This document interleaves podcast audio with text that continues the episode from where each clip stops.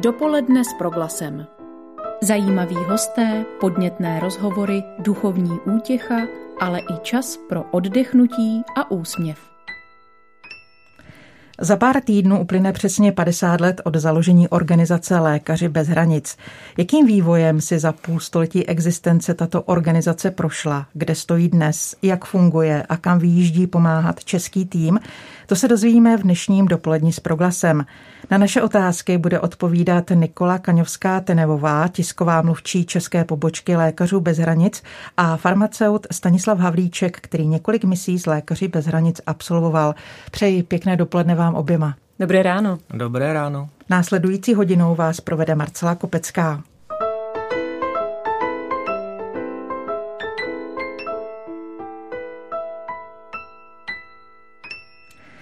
Pojďme se podívat na úvod cesty vaší organizace. Co před 50 lety motivovalo zakladatele ke vzniku Lékařů bez hranic? Abychom vysvětlili vznik naší organizace, musíme se vrátit na konec 60. let, konkrétně do Nigérie, kde na jihu regionu, v regionu eh, Biafra, zúřila občanská válka a následný hladomor. Tehdy už s jinou neziskovou organizací tam působili dva budoucí zakládající lékaři, Max Recamier a Bernard Kushner. Už tehdy vlastně chtěli efektivně poskytovat zdravotnickou pomoc, ale také informovat o tom, co se v zemi děje. Tam se totiž dělo to, že armáda nechávala civilisty cíleně vyhladovět. Po návratu do Francie se rozhodli právě o tom, čeho byli svědky veřejně hovořit, vydávali články v médiích a dokonce i v televizi lidé mohli poprvé vidět černobílé obrázky dětí umírajících hladem. No a postupně se stalo to, že 22. prosince 1971 skupina 13 lékařů a novinářů založila MSF Médecins Sans Frontières, lékaře bez hranic, a byli vlastně revoluční v tom, že tehdy do práce těch humanitárních organizací vnesli koncept svědectví, který je dodnes pro nás naprosto zásadní. Když položím další otázku, ještě připomenu našim posluchačům, že pokud se chtějí našich hostů na něco zeptat, napište nám na číslo 775 132 132 svou SMS zprávu. Otázka tedy další, do jakých oblastí zamířili lékaři bez hranic v prvních letech svého působení? Úplně první byla už zmíněná Biafra, a potom asi rok na to, v 72. jsme zasahovali po zemětřesení v Nikaraguji, kde zemřelo na 30 tisíc lidí. Dva roky na to, to byla pořád Střední Amerika, Honduras, tam lékaři bez hranic začali realizovat poprvé projekty dlouhodobé lékařské péče. No a v 76. během války v Libanonu spustili první program válečné chirurgie. Byl to skutečně první strukturovaný zásah ve válečné zóně. Jak se v počátcích šířila popularita vaší organizace a jak rostl počet zdravotníků ochotných pomáhat? Ono je velmi těžké nějaká konkrétní čísla, která se tohoto týkají, dohledat. Je pravda, že v 70. 80. letech jsme rostli velmi rychle, ale je také faktem, že nás znali hlavně ve Francii. Roku 1990 jsme disponovali zhruba 300 místy pro dobrovolníky na misích. O deset let později, v roku 2000, už to byl zhruba dvojnásobek, 430 míst pro dobrovolníky. Zlomové bylo v tom vývoji naší organizace nové tisíciletí, kdy vlastně vznikla ta struktura, která eh, drží dodnes. Vzniklo pět hlavních řídících center, eh, Paříž, Amsterdam, Brusel, Barcelona, Ženeva, po kterou spadá i Česká kancelář a v posledních letech přibylo i centrum v západní a centrální Africe. Dneska jsme globální eh, organizace se skoro 70 tisíci zaměstnanci, máme 500 projektů ve více než 80 zemích světa, takže ten růst je naprosto eh, markantní, ale je třeba dodat, že 90% z těch zhruba 70 tisíců zaměstnanců jsou skutečně místní lidé. To znamená, že na jednoho zahraničního pracovníka eh, spadá 9 místních zaměstnanců. Bylo těžké v počátcích vaší práce získat důvěru jak veřejnosti, veřejnosti, tak lékařů, tak místních lidí? Určitě je to dlouhodobý proces. V tom nám i pomohla Nobelova cena, kterou jsme získali v 99. To té organizaci určitě přidalo velkou prestiž. A určitě jsme se i naučili během našich misí, konkrétně třeba v boji s epidemí eboli mezi lety 2014-16, jak důležitá je ta práce s komunitou a důvěra v nás, abychom tu naši práci mohli dělat. Pane Havlíčko, vy na mise vyjíždíte, znáte tedy důvěrně toto prostředí.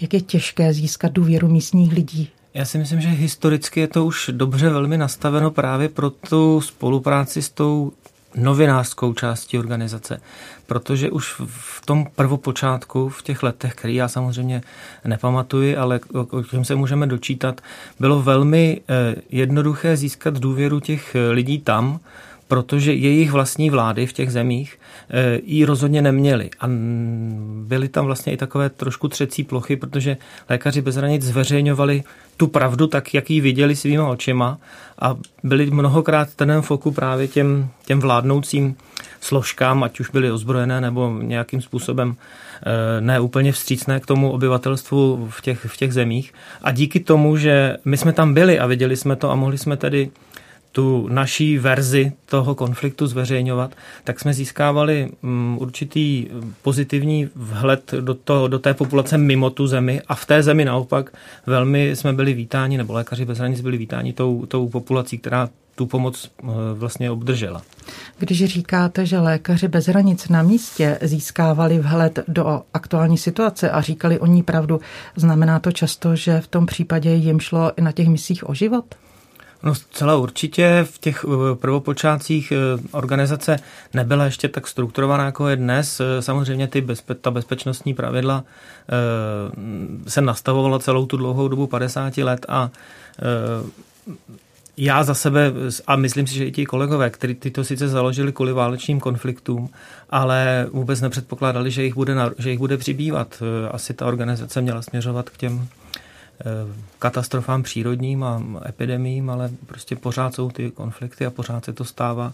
Máme nějaký poslední případ zrovna. Paní Nikola Kaňovská Tenevová chce něco k tomu dodat. Určitě, ano, Standa tady otevřel docela důležité dilema, se kterým se setkáváme nebo na které narážíme prakticky od začátku existence naší organizace do dnes. Je to právě dilema, jestli promluvit a o tom, co vidíme, co se v dané zemi děje a riskovat tak vyhazov, anebo mlčet a zaručit si přístup k těm mm-hmm. pacientům. No poprvé tady tohleto dilema vzniklo právě v Etiopii roku 1985 a my jsme se tehdy rozhodli mluvit, protože jinak by organizace byla, připadala si jako komplic vlády, která vlastně nuceně vysídlovala obyvatele, při kterém mm, při tom vysídlování umíral největší počet lidí. No a dva týdny na to jsme byli byli ze země vyhoštěni. Ale to je dilema, které um, musíme skutečně zvažovat v každém jednotlivém případě na každé misi, uh-huh. pokud to říct. Pokud ne, co je pro nás v tu danou chvíli priorita. Vy jste, pane Havlíčku, zmínil i otázku bezpečnosti. Jak je dbáno o bezpečnost lékařů bez hranic? Jaké jste přijali mechanismy, které chrání život zdravotníků? Tak mě se často ptají, eh, jestli se na těch misích nebojím. Mm-hmm. Ten konflikt, který tam probíhá, může být nějakým způsobem ohrožující.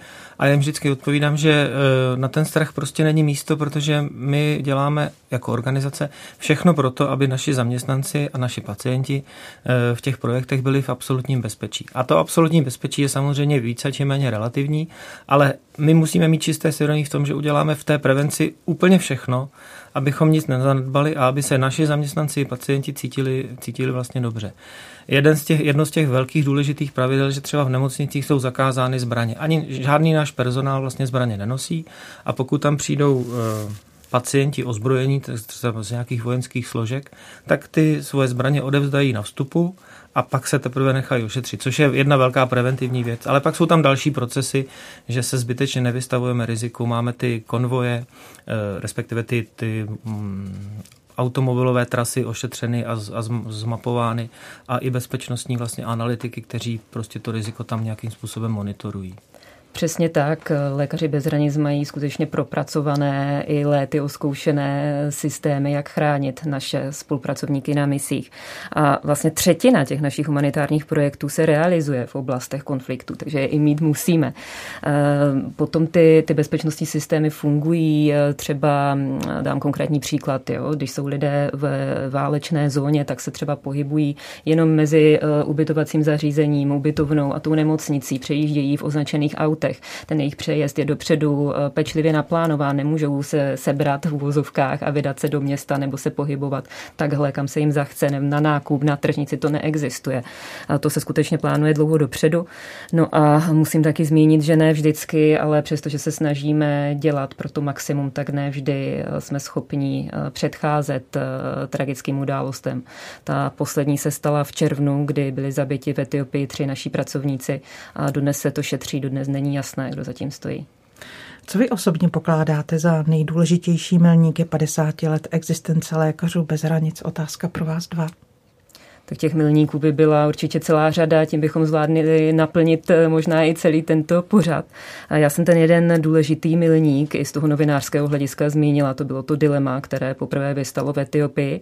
A potom to byla určitě Rwanda, genocida ve Rwandě v 94., kdy lékaři bez hranic byli přímými svědky eh, těch zvěrstev, které se tam děly. A tehdy poprvé a zatím naposledy volali otevřeně po eh, ozbrojeném zásahu, po ozbrojené intervenci. Tehdy lékaři bez hranic adresovali dopis tehdejšímu francouzskému prezidentovi, kde stála jedna zásadní věta, sice, že lékaři nemohou zastavit genocidu. No a já, když, kdybych ano. mohl dodat, jak já sám vnímám jako velký milník samozřejmě udělení Nobelovy ceny, který určitě prospěl té organizaci za mír, eh, který určitě prospěl té organizaci. A pak mám takové dva, jeden soukromý lékárnický, protože je to v oblasti toho zavádění těch standardů, aby ty projekty byly standardizované, aby odpovídaly té poskytované péči eh, v, roz, v zemích, jako z kterých my pocházíme a eh, z toho lékárnického hlediska větší zapojení právě farmaceutů do té logistiky těch farmaceutických zásob. A pak mám ještě jeden takový méně pozitivní a to je vybombardování nemocnice v Kunduzu, která taky ukázala určitý důraz na to, že my poskytujeme lékařskou péči a i, řekněme, armády rozvinutých zemí nerespektují ta humanitární pravidla. Na proglasu si povídáme o lékařích bez hranic. Našimi hosty zůstávají Nikola Kaňovská Tenevová, tisková mluvčí české pobočky lékařů bez hranic a farmaceut Stanislav Havlíček, který několik misí s touto organizací absolvoval. Paní Kaňovská Tenevová, řekněte mi, jaké jsou základní charakteristiky vaší práce, na jakých pilířích lékaři bez hranic svou pomoc staví? Naše práce stojí na základních třech pilířích už od samého začátku, od počátku naší organizace. Je to nestranost, nezávislost, neutralita. Ta nestranost znamená, že pomáháme všem pacientům, kteří nás potřebují bez ohledu na etnicitu, náboženství nebo nějakou politickou příslušnost. Nezávislost, další pilíř, to je pro nás naprosto zásadní, protože 100% de facto našich příjmů máme od soukromých dárců. A to je potom v kontextech, jako je právě třeba Afghánistán, naprosto zásadní. Díky tomu jsme i mohli v zemi teď při eh, získání moci zpět do rukou Talibánu jako jedni z mála zůstat.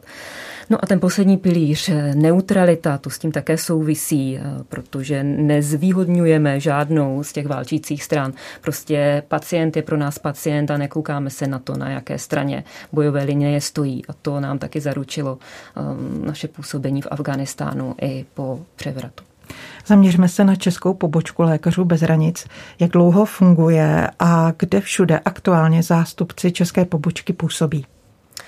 Tady v Praze fungujeme už prakticky 15 let, od roku 2006. Tady děláme nábor spolupracovníků na mise, funguje i naše komunikační oddělení. Ta organizace nebo ta kancelář se samozřejmě v průběhu let rozvíjela a, a vyvíjela.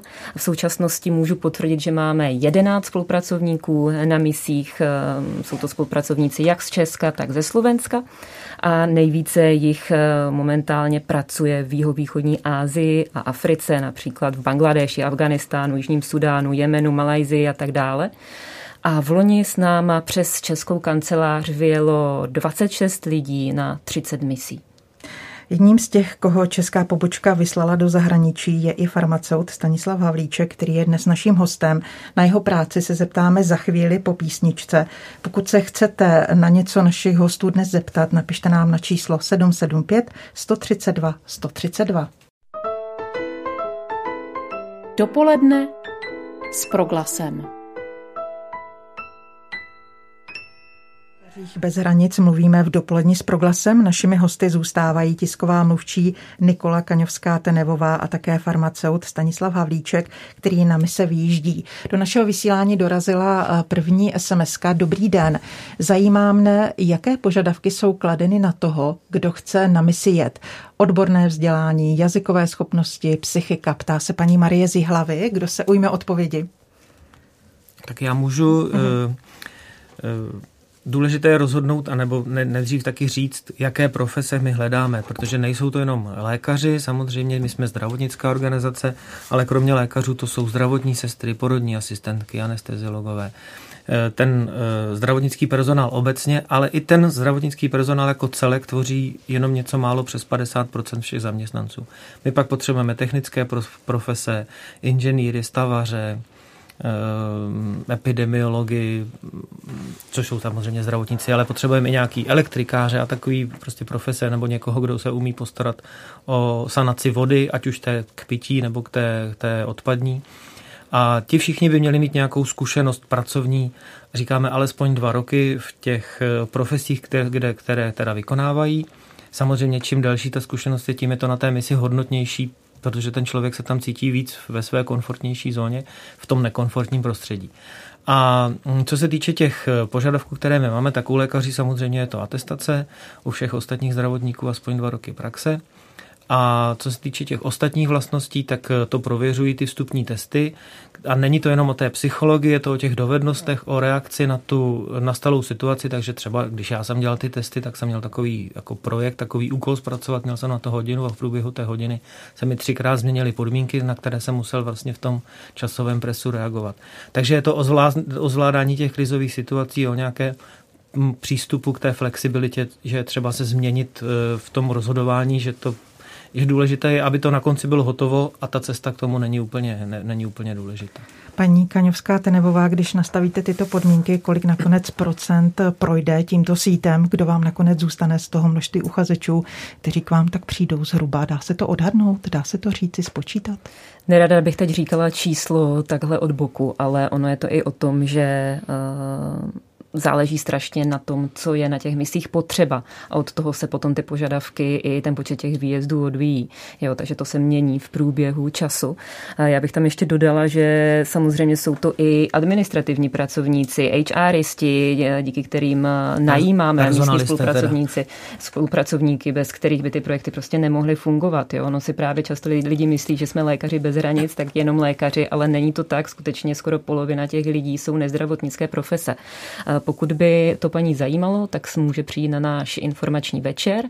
Pořádáme ho zhruba každý měsíc, měsíc a půl. Ta další data najde na našich stránkách lékařibezhranic.cz. Tam se doví veškeré podmínky e, i ty potřeby, které musí splnit. Důležitá je určitě i ta jazyková vybavenost. Na angličtině to všechno stojí a padá. Uh-huh. Často jsou i, čím dál tím častěji jsou na těch pozicích potřeba i další jazyky, hlavně francouzština Ukrajina. Mm-hmm. A když jsme teda, ještě abych to doplnil, některé ty informační večery jsou i online, takže nemusí z hlavy jezdit do Prahy. Tak. Mm-hmm. A mm, vy jste se ptala, kdo ne, neprojde tím sítem, tak někdy se stane, že neprojde na poprvé, ale zjistí, co se po něm chce a pracuje na sobě a třeba za dva roky to zkusí znovu a už se, už se s přehledem dostane. Ano, ano a přesně tam platí to, co jsem říkala na začátku, že zrovna v tu chvíli operační centrum uzná, že takovouto pozici, takovýto profil v tuto chvíli nepotřebuje, ale za rok nebo za půl to může být úplně jinak. Ano, děkuji vám za odpovědi. Pokud se našich hostů, tedy zástupců České pobočky lékařů bez hranic, chcete ptát, pište na číslo 775 132 132. Pane Havlíčku, na kolika misích jste byl? Do kterých zemí jste jel pomáhat? Celkem na pěti a dohromady to bylo něco málo přes no, skoro dva roky.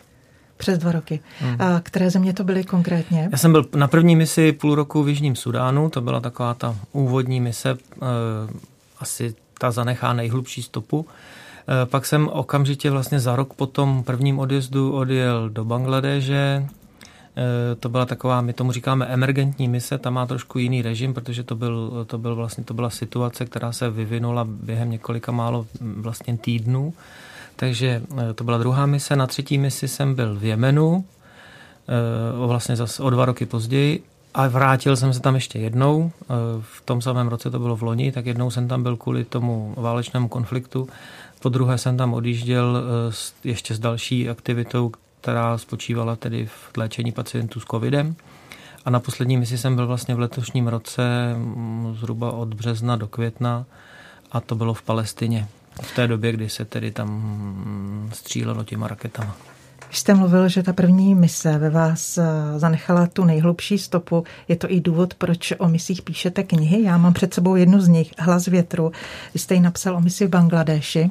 O té první misi ta kniha se jmenovala Syn Buvola, protože mm-hmm. mi tak tam začali říkat ti moji spolupracovníci. Jako Syn tak, Buvola? Proč jako, pak? tak ono, ta kultura eh, vlastně Dinků, což je ten kmen, který byl nej, nej, nejvíc zastoupen v těch našich spolu, u těch našich spolupracovníků na tom území, tak ta kultura je pastevecká, oni vlastně mají ta svoje stáda a kluci si už jako malí vyberou nejhezčího býka v tom stádě a oni mají pro každou krávu podle jeho barevního zastoupení svoje jméno a pro každého býka zase taky jméno. A každý si vybere toho, který se mu nejvíc líbí, toho si pak celý život jako hýčká, anebo ten typ toho zvířete. A mě se ptali, jako co je moje býčí jméno a já jsem vůbec nechápal, o, o co jde.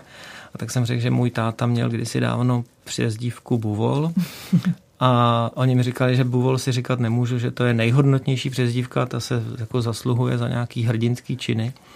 A i když jsem pro ně hrdina, tak na Buvola to ještě není, ale že mi můžou říkat syn Buvola. Co vás osobně motivovalo vyjet lékaři bez hranic?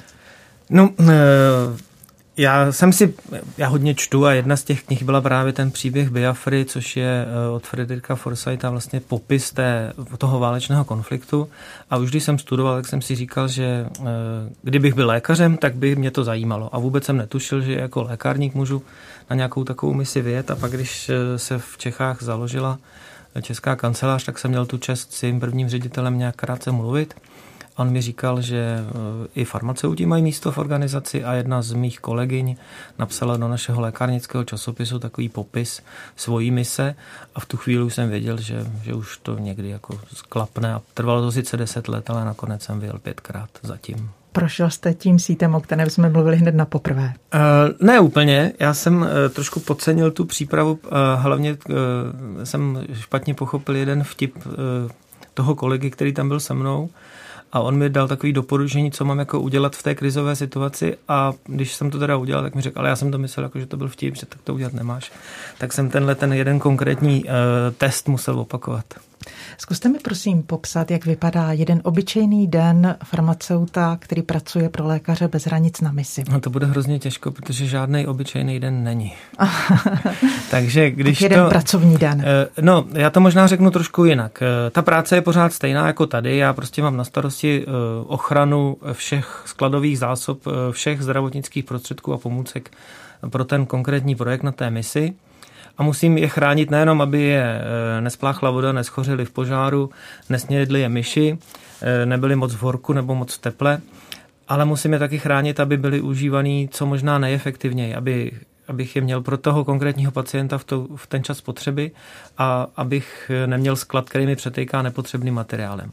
A to ale dělám i tady v Čechách ale tam je to o tom, že já vlastně vůbec nevím, kolik těch pacientů přijde a kterou budou mít nemoc. A jestli v Jižním Sudánu bude zrovna malarická sezona, která bude mít 100 tisíc případů a já mám léky jenom pro 50 tisíc, anebo mám léky pro 50 tisíc a ono jich přijde jenom 20 tisíc. Takže je to takový žonglování s počty a s těmi skladovými zásobami.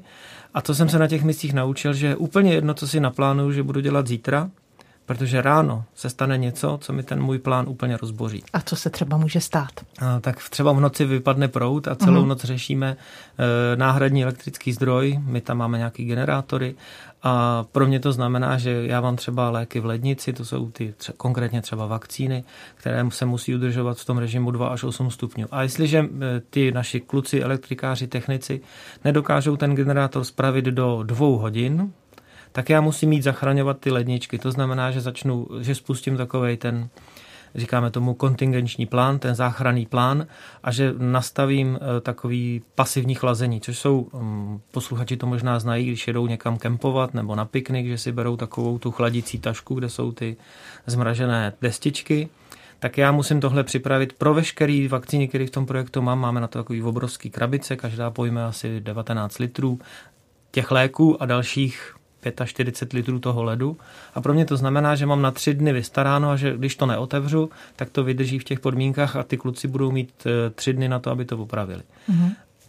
A když se to stane ve dvě ráno, tak já prostě váhám a teď, když se to musí v noci udělat, tak se mm-hmm. to v mhm. noci udělá a ráno zase musíme spočítat, kolikrát tu bednu dokážeme otevřít, aby to pořád ještě vydrželo v kladu. A nebo mi hned ráno někdo zavolá, že jede český, eh, teda organizace Červeného kříže a že veze z letiště v městě A vakcíny proti spalničkám do města B. Mm-hmm. A protože jim zrovna jedna ta bedna špatně chladila, takže se zastaví u nás v nemocnici, abychom jim to přebalili. Takže já musím všeho nechat a postarat se o těch milion dávek vakcín, který veze někdo úplně jiný, ale my jsme zrovna na cestě a potřebujeme jim pomoct. A to se stávalo prostě každý den něco. Paní Nikola Kaňovská Tenevová chce k tomu něco dodat. No já bych se spíš zeptala ještě Standy, jo? Mm-hmm. Jak, to, jak se to řeší v případě pacientů, kteří třeba potřebují právě vakcíny nebo inzulín, který je potřeba mít v chladu, tak musí vždycky dojíždět do té nemocnice pro ten daný lék, nebo už se našel způsob, jak no, se to můžou sami skladovat? Konkrétně inzulín to byl vlastně ta moje první mise a už předtím, než jsem tam já přijel, tak uh, ty kolegové, kteří tam byli předtím, tak vymýšleli, jak to udělat. Takže my jsme měli třeba pacientku, která byla diabetes prvního typu, to znamená, že si už odmala vlastně píchá inzulín a vypadalo to tak, že s ní přijel dědeček a ona vlastně žila v nemocnici nebo v jejím sousedství, protože doma eh, žili jenom v takové té chatce, nebo takový ten domeček, to je postavený z líny a z rákosu uh-huh. a tam žádnou elektriku nemají, nemají žádnou ledničku a tam je 45 stupňů ve dne a 30 v noci. A teď ten inzulín byl designovaný na to, že vydrží v nějakých běžných podmínkách jenom jeden měsíc, ale jinak ta zásoba se musí uchovávat v chladu. A běžné podmínky jsou myšlené běžné podmínky v Evropě nebo v Americe, takže kolem 20 stupňů plus minus. No a my jsme teda tenkrát, ty naši kolegové vymysleli, že oni když si vykopou díru metrovou v té chatce, v tom domě a ten inzulín umístí do hliněného hrnce, tak ono to tam vydrží ten měsíc nebo šest týdnů a Uhum. To znamená, že ta pacientka stačí, když si ke, pro, ke mně pro ten inzulín přijede během 6 týdnů. Uhum. A pak jsme řešili, jak to udělat po cestě, takže jsme nakoupili vlastně takový termosky, která, když se nachladila, tak ten inzulín vydržel tu cestu a ona pak 6 týdnů mohla být tam, kde bydlí, což bylo třeba 40 nebo 50 km daleko, což tam ale znamená jeden den eh, na cestě, jo, těch 40 km. A takovýhle, takovýhle vlastně zlepšováky. No.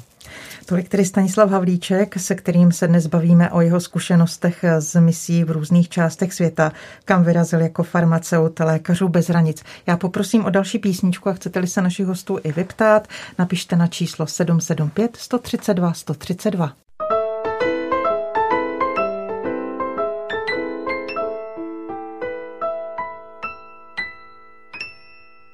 Ladíte dopoledne s proglasem a naším hostem zůstávají Nikola Kaňovská Tenevová, tisková mluvčí české pobočky Lékařů bez hranic a Stanislav Havlíček, který na několika misích pracoval jako farmaceut. Dorazil další dotaz. Nelze asi předpokládat, píše náš posluchač, že si vaši pacienti platí nějaké zdravotní pojištění v zemích, jako je Etiopie nebo Afganistán. Zajímalo by mě proto, kde bere vaše organizace peníze na financování celého chodu Lékařů bez hranic. Pan pan Zich z Kadaně. Toho zajímá financování lékařů bez hranic. A můžeme se ptát, jak na to mezinárodní, tak na to české, české financování. Ano, přesně tak. V tom je trošičku, trošičku rozdíl, protože vlastně celosvětově je to 90% zdrojů ze soukromých, od soukromých dárců a v České kanceláři je to de facto 100%. Jsou to prostě jenom finanční dary od jednotlivců, od firem. Zároveň máme kodex, podle kterého postupujeme, určitě nebereme peníze od všech oborech. Vyhýbáme se třeba farmaceutickým firmám nebo zbrojařskému průmyslu, to jde skutečně proti naší etice. Máme taky spoustu způsobů, jak lidé mohou přispět. Takovým tím nejčastějším a i nejlépe uchopitelným pro naše dárce je nemocnice bez hranic. Když si to zadají posluchači do vyhledávače nebo i přímo, když půjdou přes naše stránky, tak na ně narazí a dárci nám tak mohou pomoct vybavit virtuální nemocnici. A tam, když si, když si na ten projekt kliknou, tak tam zjistí, kolik stojí jednotlivé lékařské vybavení. Zjistí třeba, že jedna porce výživy pro dítě trpící pod výživou stojí zhruba 8 korun. Můžou tam nakupovat skalpely, můžou zaplatit chirurga na jeden den v Afganistánu, mohou nakupovat kanistry na vodu a tak dále. A zajímavé je také zmínit, že v poslední době je na vzestupu jeden fenomén tady v Česku, v zahraničí už je to delší dobu, ale že rostou závěti jako dary. Je to samozřejmě asi e, menší procento těch našich darů, ale přibývá jich. Čím dál tím víc lidí se rozhodne zanechat čas svého majetku, e, odkázat ho humanitární nebo charitativním organizacím. Jméno lékařů bez hranic je ale i někdy zneužíváno nejrůznějšími podvodníky, snažícími se získat peníze. Jak poznám, že jste to skutečně vy, koho chci podpořit? Ano, bohužel těchto případů přibývá také. V poslední době jsme jich zaznamenali hned několik. A děje se to hodně na seznamkách, kdy se člověk vydává za člena lékařů bez hranic, za doktora nebo spolupracovníka, který je na misi v terénu a e, říká, proklamuje, že se nemá jak dostat zpátky, že se dostal do nějakých potíží a nemá třeba peníze na letenku, e, nemá jednoduše jak se vrátit zpět do Česka. Já bych tady chtěla velmi zdůraznit, že tohle se ve skutečnosti nikdy nemůže stát. Skutečně my jsme v kontaktu s našimi spolupracovníky, zařizujeme jejich logistiku, ať je to na místo mise, jejich převozy v rámci té země, v rámci mise a potom jejich návrat. Tahle situace opravdu nikdy nemůže nastat. Pokud by posluchači měli jakékoliv vážky, můžou napsat na e-mail dary zavináč lékarybezhranic.cz a ujistit se, zeptat se skutečně na ten jejich individuální příklad, na který narazí. Jste lékaři bez hranic a nemáte žádné doma, píšete na svých stránkách. Tím je míněno, že pomáháte všude. V minulém roce jste byli aktivní právě i v České republice. Jakým způsobem? Kde jsme se s vámi mohli potkat? Uh, Ono je to vlastně sdílení našich zkušeností, protože české zdravotnictví i v tom největším krizovém eh, scénáři uplynulého roku vlastně nepotřebuje tu, tu pomoc eh, mm, jako takovou, nepotřebovalo samozřejmě lidi, ale mm potřebuje možná vysvětlit ty postupy. A naše týmy mají velké zkušenosti se zvládáním cholery, jiných epidemií, nebo třeba eboli, která je vlastně z těch, z těch nemocí, které řešíme, vlastně nejagresivnější. A tam jsme se naučili, co to znamená osobní ochranné pomůcky, co to znamená umývat si ruce, co to znamená třídit ty pacienty a nedovolit jim ty velké kontakty. A tohle bylo třeba v tom počínajícím krizovém scénáři rozvíjícího covidu naučit i pracovníky v Čechách a nejenom tedy zdravotníky, ale třeba pracovníky v sociálních službách. Takže naše týmy, které se dali dohromady, navštívili takováto zařízení a byla to spíš to, bylo to spíš to metodické vedení, že se v tom daném zařízení se zkontrolovalo, jakým způsobem se tam pohybují lidi, jak tam chodí návštěvy, jak eh, je organizován ten život těch, eh, těch klientů, pacientů, ať jim budeme říkat jakkoliv.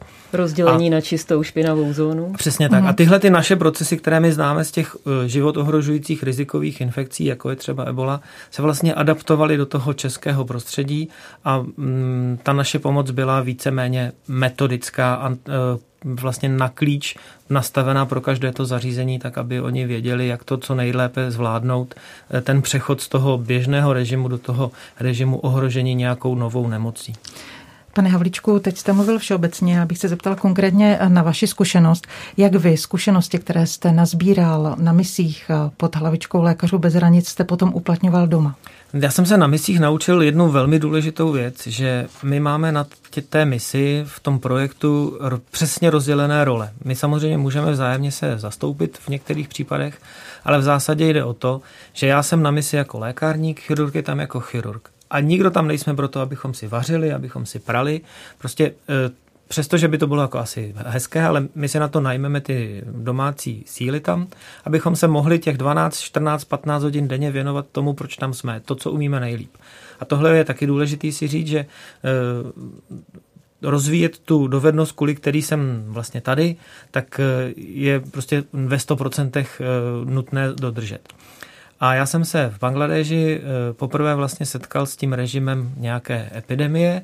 To bylo v uprchlickém táboře, kde propukla vlastně mm, relativně velká infekce záškrtem, což je choroba, kterou třeba místní lékaři čeští nebo ve světě vlastně prakticky neznají v té epidemiologické podobě, protože proti ním, proti záškrtu se od roku 46 očkuje po celém světě. Ale ta populace těch uprchlíků, konkrétně Rohingů, nikdy očkována nebyla a tam jsem poprvé potkal vlastně ty epidemiologické výstupy, které my dneska už samozřejmě známe, jak roste ta incidence a že je nutné už dneska spočítat, kolik e, energie a lidských zdrojů a i materiálních zdrojů budu potřebovat za 14 dní. A mhm. tam jsem poprvé viděl, jak se používají ochranné pomůcky, jak je třeba s tím pracovat jak je třeba ty lidi informovat a učit je. Takže když to pak přišlo o dva roky později, jsem ve formě tedy covidu, tak já jsem už dopředu byl vlastně poučený a já jsem to třeba zúročil v tom, že jsem na, konkrétně v Plzeňském kraji se intenzivně zapojil do rozdělování třeba respirátorů a rukavic pro lékárníky a pro lékárny v celém kraji. Paní Nikola Kaňovská Tenevová chce doplnit? Určitě. Eh, ono totiž eh, ty naše zkušenosti, které jsme potom využívali v terénu, nespočívají v úzovkách jenom v tom, jak nastavit čisté špinavé zóny, jak se chovat v nastavení těch hygienických pravidel, ale i eh, v analýze toho, co je skutečně potřeba. My jsme předtím, než jsme tady začali působit v listopadu loňského roku, tak jsme provedli analýzu ve spolupráci s ministerstvem zdravotnictví, no s ministerstvem práce a sociálních věcí takto. A vyšlo nám z ní, že není potřeba stavět nějakou další extra strukturu, půlní nemocnici mimo náš zdravotnický systém, ale že největší potřeba je právě v těch domovech pro seniory. Uh-huh. Děkuji za další odpovědi. 50 let organizace Lékaři bez hranic dnes připomínáme s Nikolou Kaňovskou Tenevovou, tiskovou mluvčí této organizace a farmaceutem Stanislavem Havlíčkem, který na několika misích působil.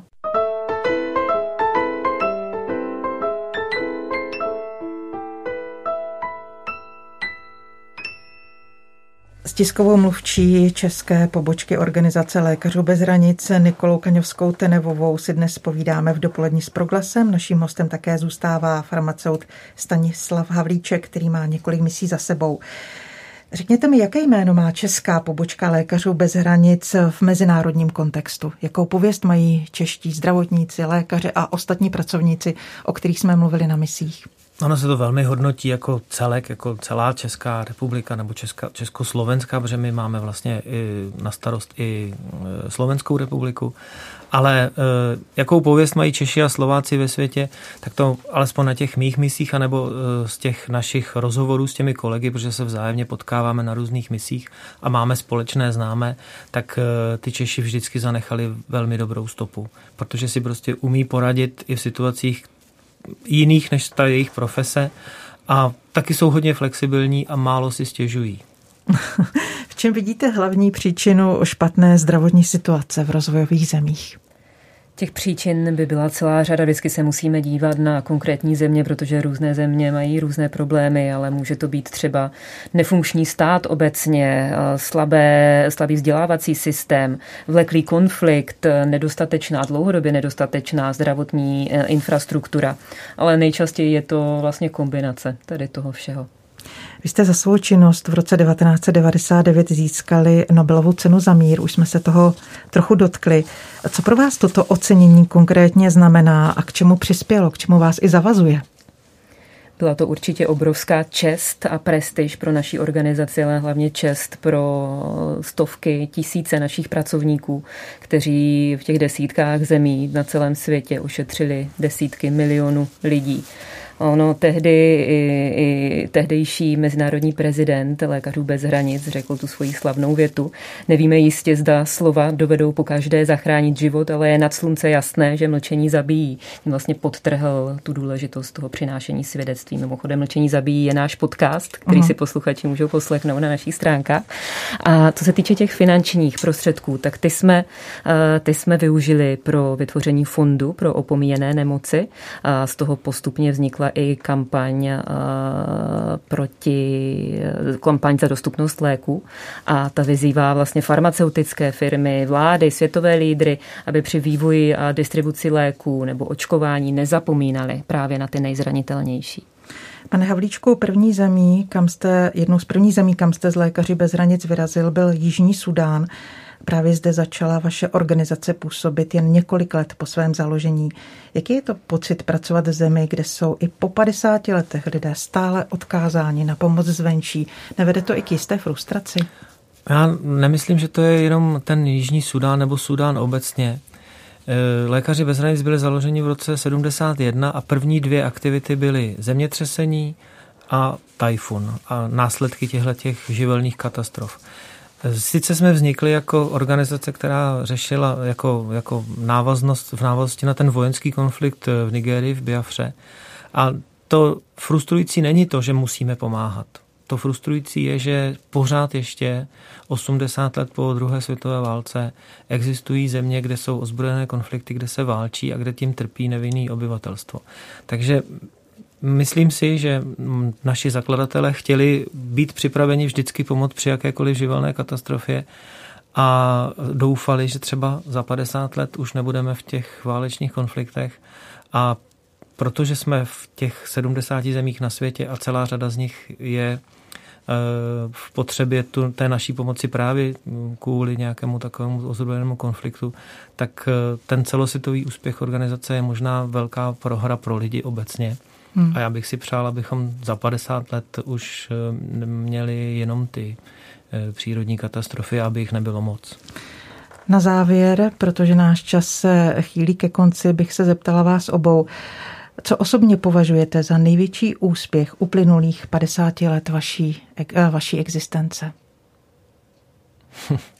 To je těžká otázka, protože vlastně, a já jsem to říkal před chviličkou, že náš velký úspěch je vlastně prohra celého lidstva, že jsme potřeba a že se ten svět nezlepšuje, ale eh, troufnu si říct, že za těch 50 let se ten svět přesto zlepšil a že se zlepšil výrazně, že se zlepšily naše přístupy, že se zlepšila ta informovanost eh, té části světa, která to nechtěla vidět. A tohle, ta, tuhle roli jsme splnili podle mě na jedničku a to považuji za, velký, za velmi velký úspěch. Možná to bude znít jako kliše, ale pro nás to je skutečně každý vyléčený pacient, ale hlavně to, když můžeme ten projekt předat místním a z té země odejít. V dopolední s proglasem jsme hovořili s Nikolou Kaňovskou Tenevovou, tiskovou koordinátorkou České pobočky Lékařů bez hranic a farmaceutem Stanislavem Havlíčkem, který se mnoha misí tohoto týmu osobně účastnil. Já vám děkuji za vaše odpovědi, za váš čas a přeji vám hodně sil do další práce. Naschledanou. Krásný den vám i posluchačům. Děkuji za pozvání a nashledanou. Od mikrofonu vám přeje dobrý den s proglasem i Marcela Kopecká. Naslyšenou příště. Dopoledne s proglasem. Každý všední den mezi devátou a desátou jsme v tom s vámi už 25 let.